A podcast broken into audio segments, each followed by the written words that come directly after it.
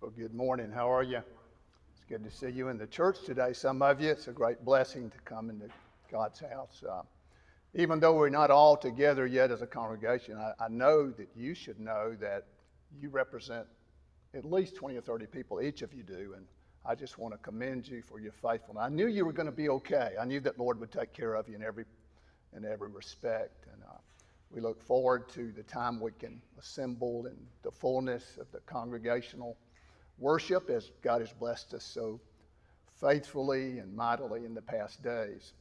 I do appreciate our Board of Deacons and their care for you and uh, following the guidelines, and I appreciate your adherence to that um, as we press on through some very uh, unusual times in our world today. And I don't have to tell you that, but it's good to know that we serve a God that does not change. And I pray that uh, as we change, that it's for the better I think I've noticed that in my personal life, relationship with God, and I trust you have too. It's amazing how God blesses us uh, to draw closer to Him when it seems to hurt so much in every other way. But may the Lord bless us to rejoice.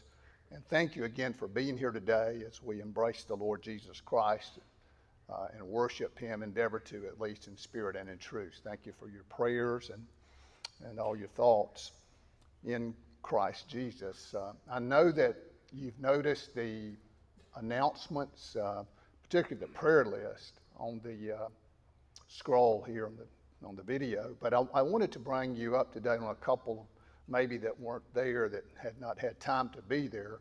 I talked to Brother Arthur Woodrum yesterday, and he was down at Memorial Hospital. Sister Mary Alice, his wife, is there, and she had been in a rehab and just had a real tough day and the day before, and they took her over to Memorial Hospital. And so uh, Brother Arthur wanted me to tell you, the congregation, or ask you to continually pray for her and pray for him uh, through this uh, really tough journey they're going through, as you know, with her health. But uh, just wanted you to know about that. And also uh, found out uh, that Brother Freddie Tucker passed away, and be in prayer for the family, Sister Sue and family, and also um, uh, the family of Alice Groover. Uh, be in prayer for that family as well. Um, I don't know if this breaks the rules and standards of social distancing or not, but I just got to do it. Uh, uh, but Jonathan, would, would, you and Elizabeth please stand up? I know we're in a situation. These two young people uh, decided to get married. And so they were engaged, and we just want to tell you from the church family, although we're not here all yet to embrace you, that we just uh, bid you Godspeed and may the Lord bless you and keep you real close to Him. May the Lord bless you very much.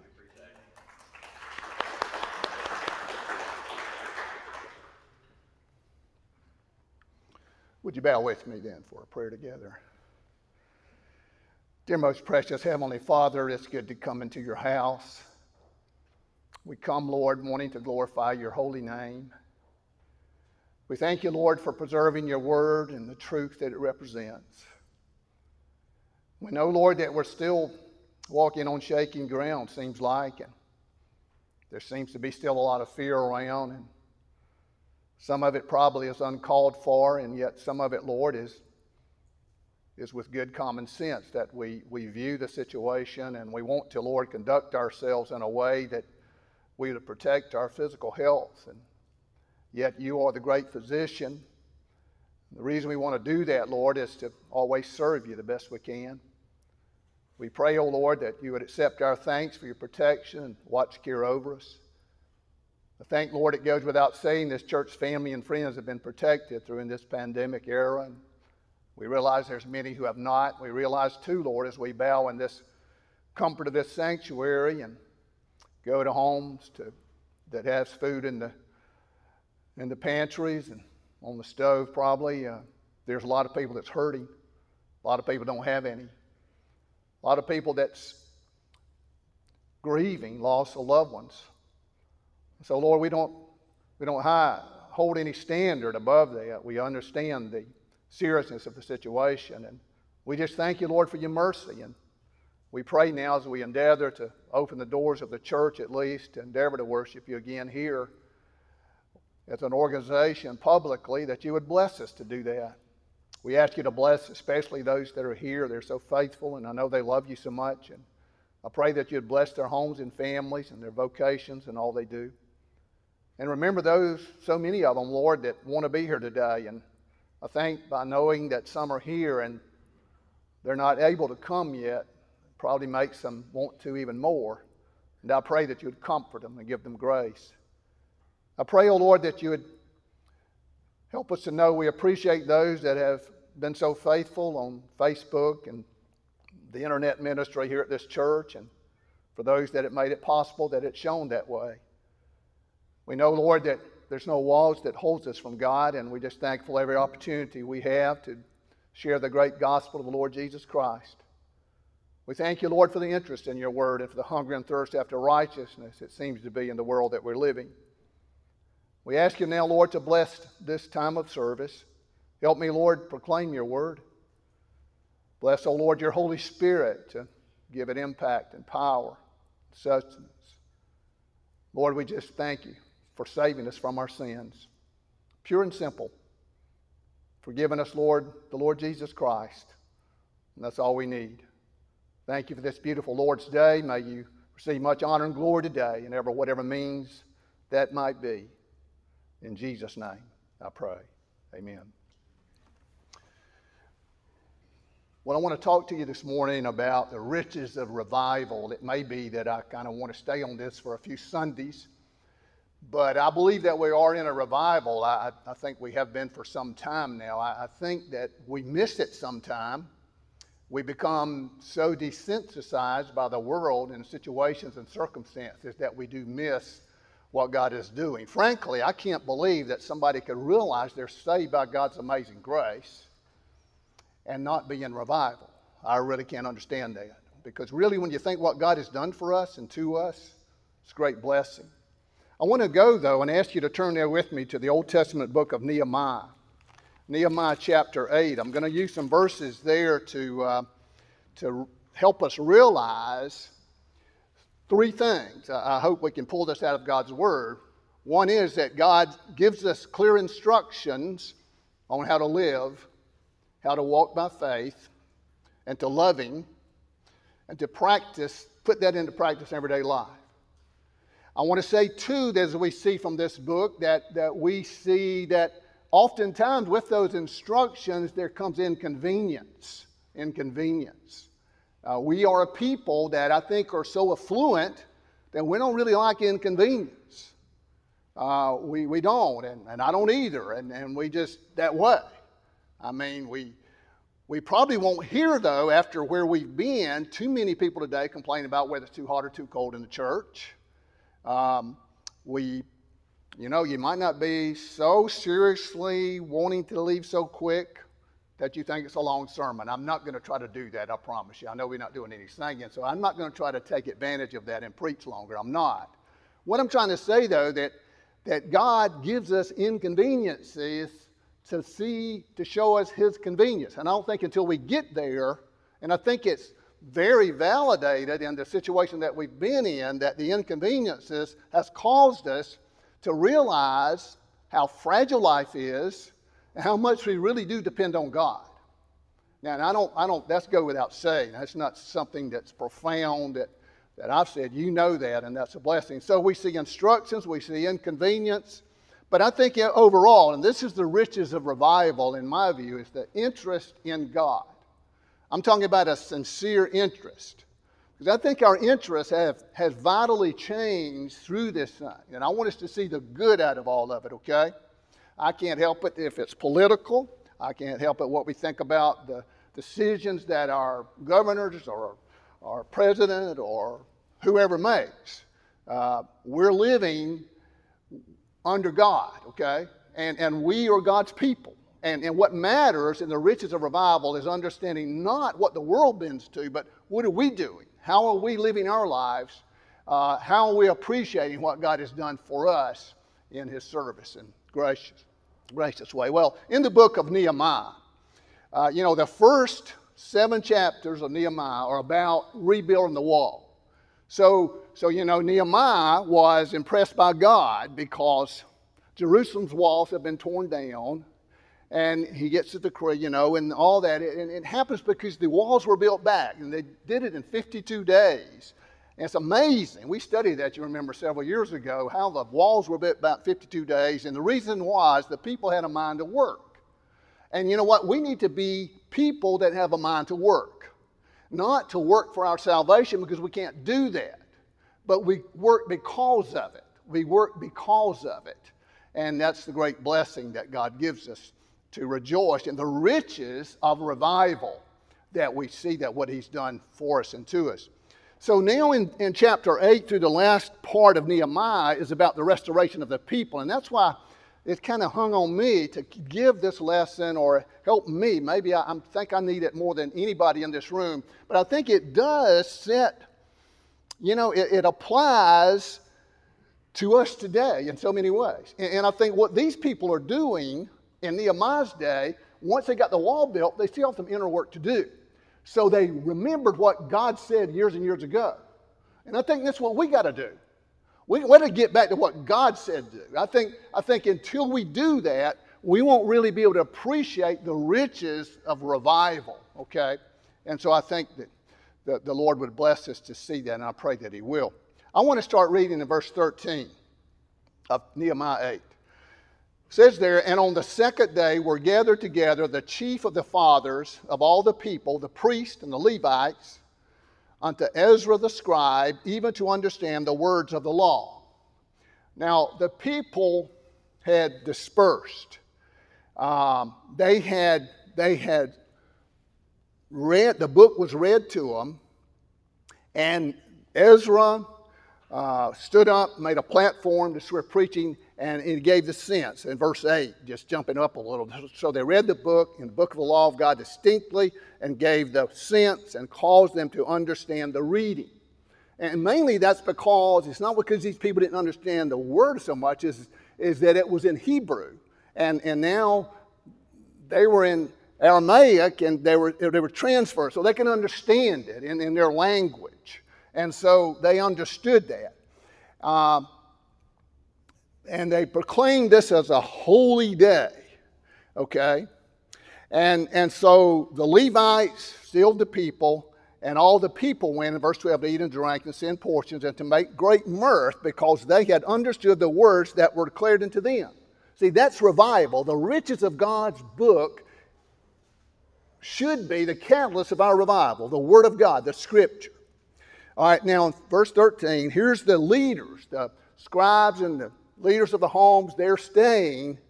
And, and here's what they found. See, when you stay with God's word, you're going to find a treasure, a richness in your, in your life. That's why we need to dig in God's word, okay? It's amazing to me in my little knowledge of God's word how much I seem to find just reading God's word. It's treasures, this book and its riches that we see that. So in verse 14, and they found written in the law, which the Lord had commanded by Moses, that the children of Israel shall dwell in booths in the feast of the seventh month. Now that's the feast of the tabernacle. Feast of the tabernacle, the great ingathering of the people where they celebrated the crops and the harvest. And, and there's a feast, and we have a feast because the Christ that we serve, the Lord Jesus Christ, he has set a bountiful table for us, okay? Because He has paid our sin debt. If that's not a reason to rejoice, there's no reason to. So we, we are sit, we're in a situation to feast. I mean, to celebrate. So, but they found it from God's word. God says, wait a minute, wait a minute now. Right in this feast time, you need to go back and do something.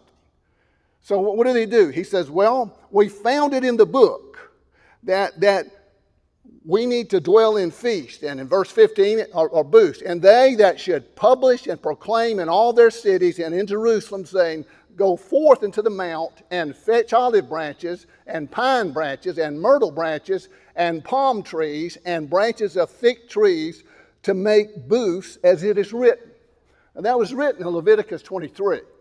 And what it is, God wanted the people to be reminded that they dwelled in booths these little the, the, the houses were, were such they had flat roofs. Now they had a nice place to live, but God says, I want you to get out of that, that sealed place of luxury. I want you to go up on your roof. And I want you to sit in that hut. I mean, be like us, maybe going to camp out somewhere, okay? I mean, I mean, you don't have all the conveniences, but, but the purpose is that is to remind you, because this is what happened to Israel when they left Egypt. They were in bondage, and you remember God got them out of it. And I want you to know that God got, gets us out of bondage. He is a chain breaker. And so when we see that, we rejoice in that. So God says, I want you to remember that. When they're going to Succoth, you remember that God had them dwell in booths, but God was there with them. So, so the point that I want to make is, and I think would be a lesson for us, is that God says, You remember, really, it's important to God that we remember where God has brought us from, okay? And to do that, sometimes we have to live in inconvenient ways. And I think, in my little mind, that we can relate being sheltered in. I know it's a small way, you got to stretch a little bit to, to living in booths, okay? That's what he said. He says, You live in booths. You go to those places that, that's not going to be inconvenient, but because it shows us how fragile life is. What is that saying, you know, ago, to go show up, life is fragile, handle with prayer? I mean, I imagine there's more prayers been prayed in the last 30 days in a long, long time. And I pray that we'll continue to pray. You understand the fragility of life and how much we really depend on God. Hey, I don't need to tell you how much life changed. I never expected this to happen. Did you? I mean, can you see the world today? I mean, I can't believe it. I can't believe that something would come that could shut the church down, that could cause the stock market and the world to just falter. I mean, I, I remember going in grocery stores and seeing the frustrated, even fearful look on people's, people's faces when the shelves were empty. And they were looking for more than toilet paper, too. I mean, they were looking for food and, and, and things that, that really matter. So, so, anyway, that's what God said do. And they, they found it, though, written in the book. See, they didn't ask for opinions. They didn't say, well, you know, this doesn't apply to our life today. You know, it's so sad that so much of religion today and, and theology and churches about, well, you know, we can change this we, it doesn't really matter how you live because that, that's, that, that didn't apply, don't apply to us today. I really heard that, and it ought not to be. So, but they looked at what God said long, long time ago. I tell you, the old past, don't get, get away from that. That is the meat of God and what God has called us. So in verse 16, so the people went forth and brought them. I want you to see obedience here and made themselves booths, every one upon the roof of the house, and in their courts, and in the courts of the house of God, and in the street to the water gate, and in the street the gate of Ephraim. They did it. It might have been inconvenience, might not have made sense, but they did it. And so, what is the results of that? I'm going to tell you what the results. Revival. When you obey God, you're going to have riches of revival in your heart. You're going to have joy. You know, if we're not obeying God, we're not going to be so joyful. We might cover it up sometime, but that's the only way we're going to find joy. It's, it's really obeying God. And then verse 17, all the congregation of them that were come again out of the captivity made booths and sat under the booths, for since the days of Joshua, the son of Nun, until that day, had not the children of Israel done so. And there was very great gladness. That's revival. So this hadn't been done for a long, long time. But, but that doesn't mean it doesn't need to be done. You know, I, I think what's happening in our world today, we say, well, you know, I haven't been living like this. You know, I haven't been sitting down with my family at night and, and eating dinner. Uh, I, have been so busy, you know. I, uh, I, I, haven't been doing this, that, and the other. I, have noticed that, you know, in my little life. I, I, what do we need to do? Well, we need we see them, the merit of it. God says, God's going to remind us you know, you know, sometimes, sometimes we can't glorify God till God kills the glory in us, okay? God has to kill that glory in us. And God knows how to do that because He can humble us. Now, we ought to humble ourselves, but God can humble us, and that's often more severe. So, as we see this lesson today, I want us to look, uh, first of all, this point of instructions. I want you to see that God has given us clear instruction. I want you to see God's book as a book that gives us instructions. You know, it's just like this. If this is in the Bible, this is what we ought to do, okay? It is written. That's what Jesus said when Satan tempted him in the wilderness. And that's what you and I need to say when Satan tempts us in our homes and our work and where we go. That's what God says. Now we need this lesson of instruction. Look at 1 Corinthians chapter 10, please. Turn there with me.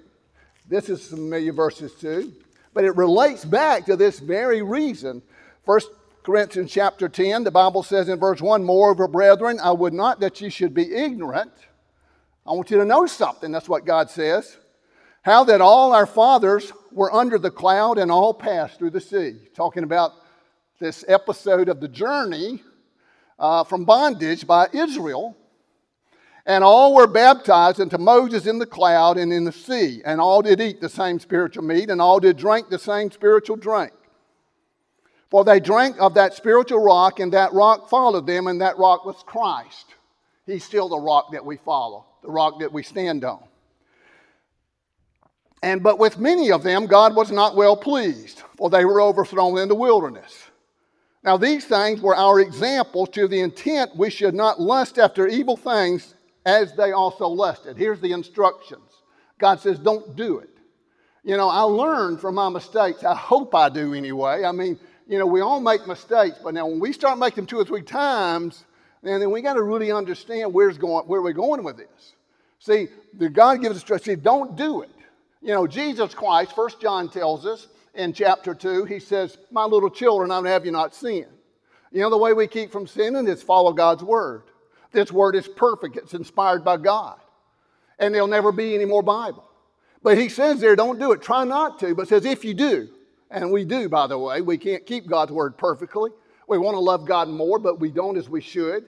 We're to love Him with all our heart, soul, mind, and strength, and we don't do it. I don't do it. I want to, and I know you do. But he says we have an advocate. He says that in 1 John 2, and that's Jesus Christ. But he says, I'm giving you instructions. And he says, Neither be ye idolatrous, as some of them were, as it is written, the people sat down to eat and drank and rose up to play.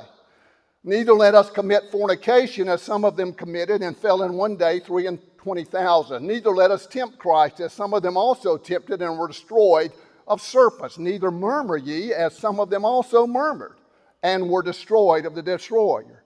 Now, all these things happened to them for examples, and they are written for our admonition, for our learning, for our instruction, um, upon whom the ends of the world have come. So, God, God gives us His word. His word is instruction. David said, Thy word, O Lord, have I hid in my heart that I might not sin against thee. So we need to see God's word, see the instruction. That's the riches of revival. And they see this and they look at this, and this is what God said do years and years ago, but they said, We found it and we're going to do it. And, and it, it applies to us today. And so, how do, what does that mean to us? Well, I think it means in this pandemic era that we're living in, I thank God. Maybe He's had to force us to do it, but we need to thank Him for it and see the riches of revival in it. That God, you've made me realize just how much I depend on you. God, you've made me realize how this world is not something that I'm to put all my stakes in. That this, this world, this life that we're living can change, oh God. And so I need your instruction, and I pray that God would help us to do that and, and bless us. You know, revival and the riches of it will always, God's word will be central. If you're going to have a true revival, you're going to have the word of God. Josiah, you remember the young king Josiah? Josiah found the book of God. It was brought to him, and it created a great revival. I believe this. I believe there's more interest in the Word of God today than I ever noticed in my life. I have been talking to people about the Word of God, they just bring it right up, okay? I believe that you see it on the internet. And I believe God is sending out His word in a way. And if He had to close down the church to do it because we hadn't been faithful in getting out His word, then He's going to put it on the internet. He's going to put it on the YouTube. He's going to put it wherever He means because God says, My word will not come back void. God is serious, and we ought to be serious too. And we have instructions from God. And so, first of all, see the instruction that they, these people noticed and how revival was the results of it. And I pray that we as a church will always use God's word. And I believe we're doing this, and I appreciate the organization of the church and the articles of faith and things that are built on God's word, not the opinion of man. Okay, now let's look at inconvenience. Inconvenience. Uh, now, here's the thing I want to say about that. These booths were certainly inconvenient. But remember, we started off with a Feast of Tabernacles. But, well, gosh, I bet you didn't think you'd come to church the first time the doors are open publicly, you know, in a couple of months and have to read from the book of Leviticus. But maybe you're just that hungry for the Word of God. Look at chapter 23, the book, look Leviticus. I bet we don't go there enough. I know I don't. Here's, here's the setting of this. This is where they get this from Leviticus. Whatever you do in life, you don't get it from God, you don't need to get it. You need to let it go, okay?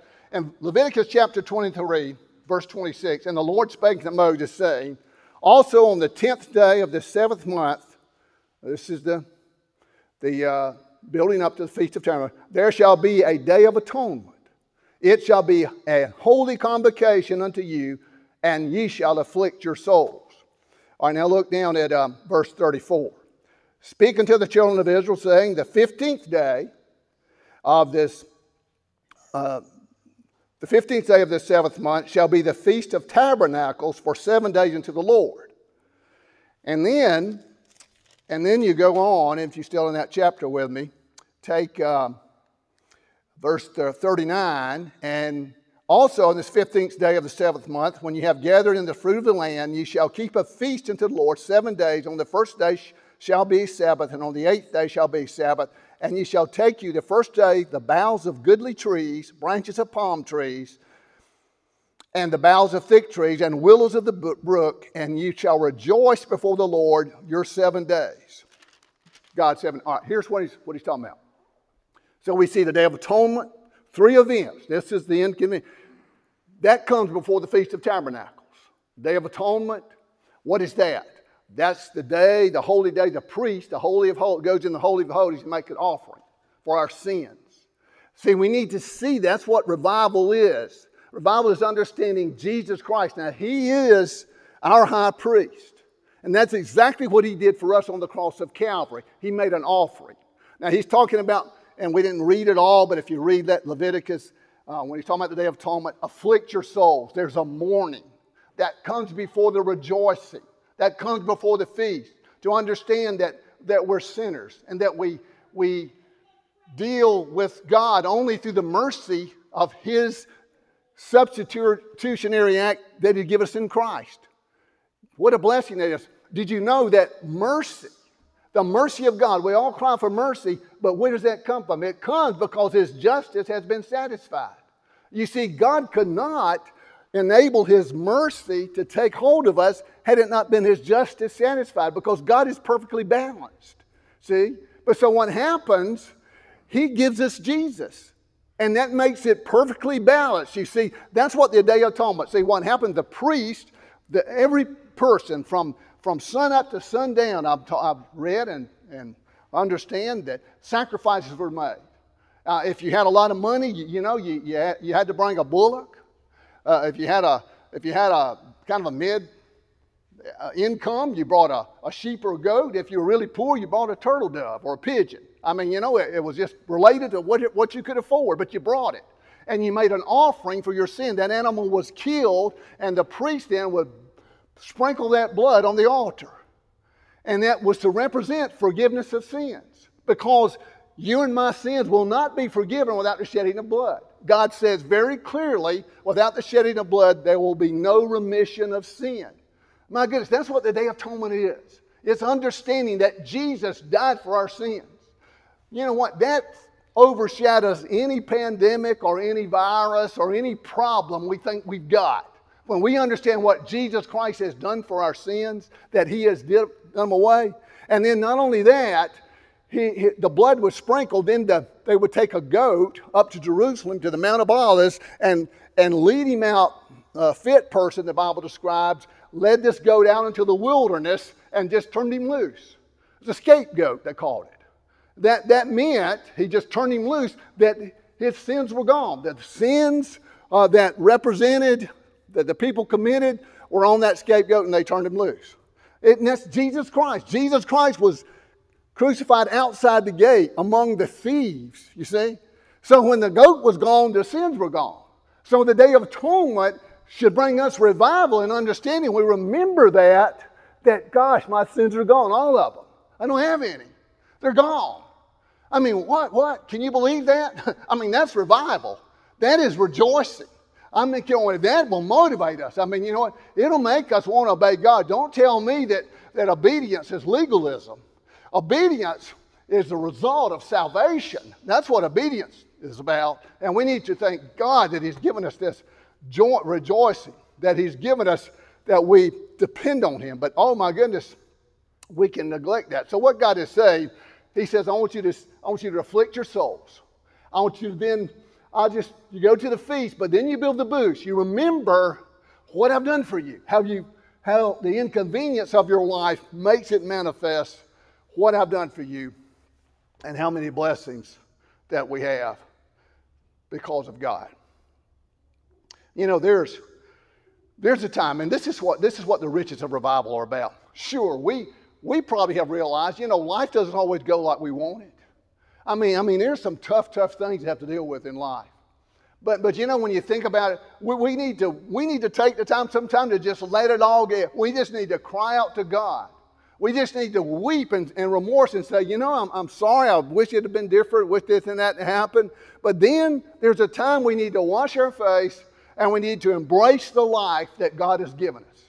And that's what I believe that we need to do as a church, we need to do as a family, we need to do as people of God. We say, God, thank you, God. I'm going to embrace this life you've given me. Uh, because you know what?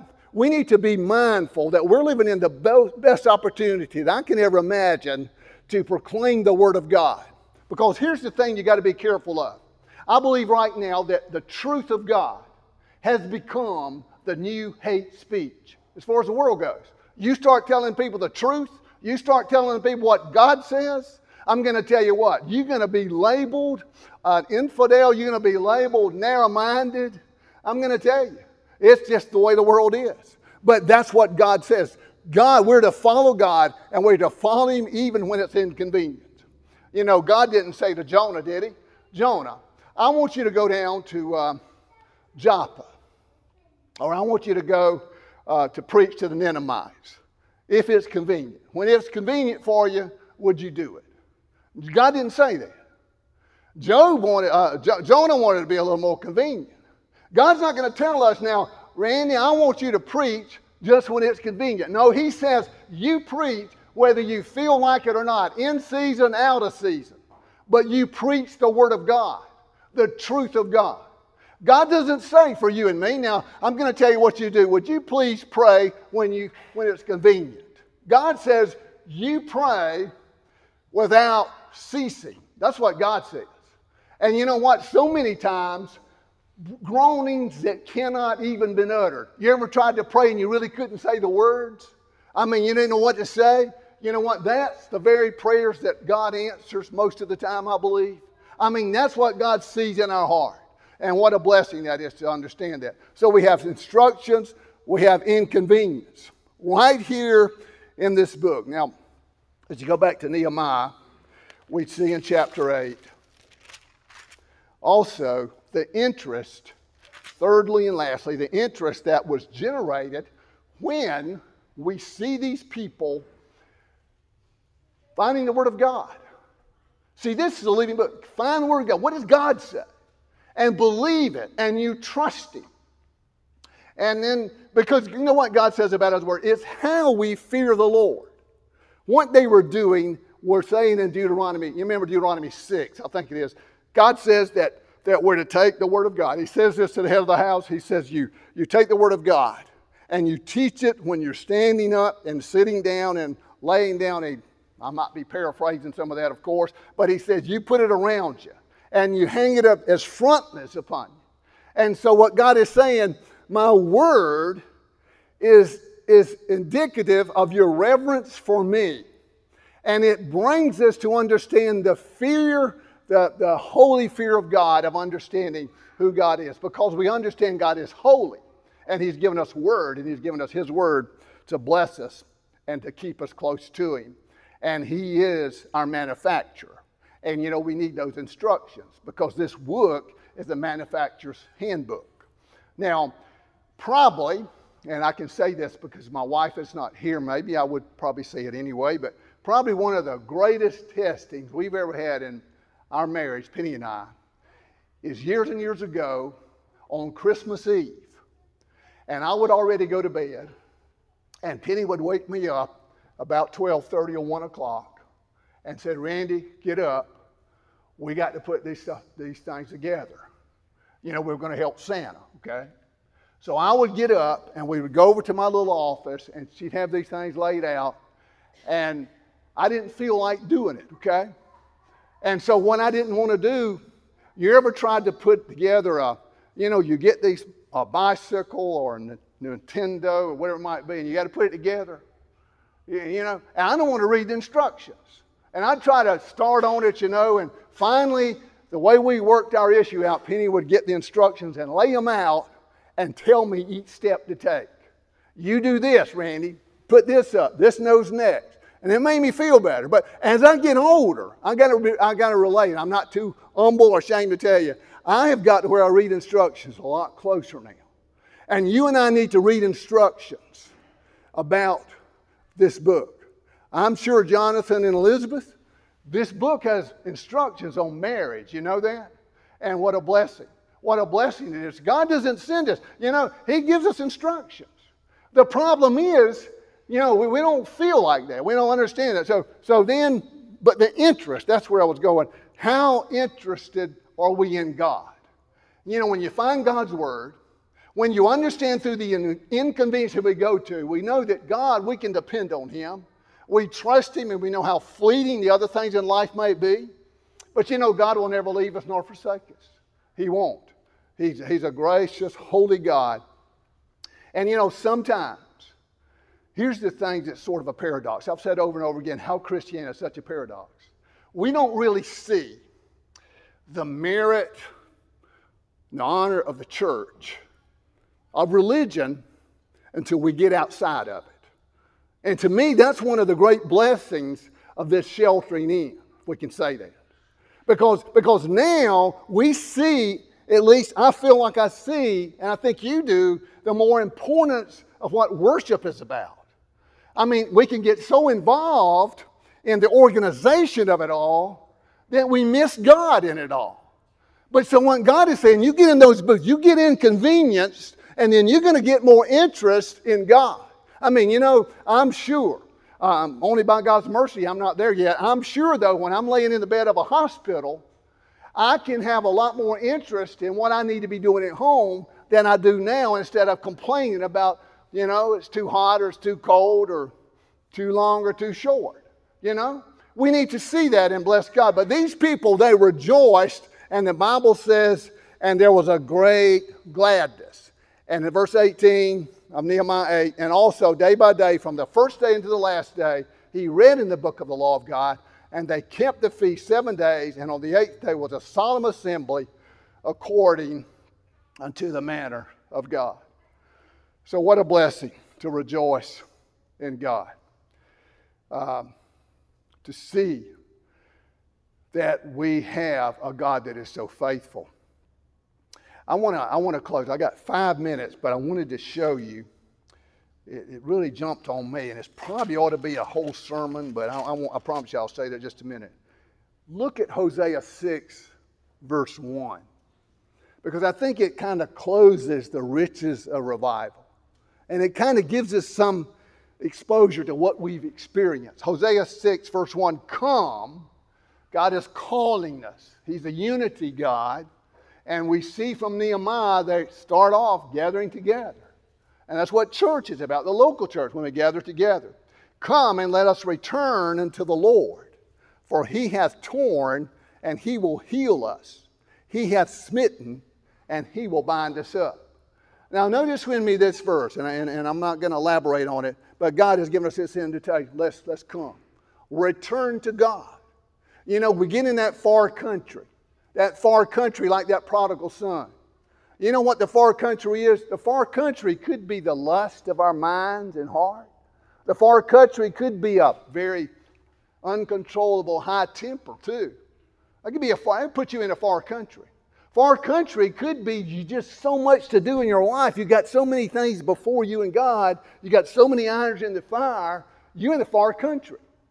But so when that guy, out of God's grace, the prodigal understood he was in a far country, he comes to God. And he returns, and God is meeting him, and he's doing it with open arms. He says, Return, let us return unto God, for he hath torn, and he will heal us. You know, we need to say in closing, God is near. God wants us to be reminded that He's near. If it takes Booth to do that, it takes a pandemic to do that, God says, Don't you ever forget that I'm near. Don't you let anything come between me and you. God says, God is near, okay?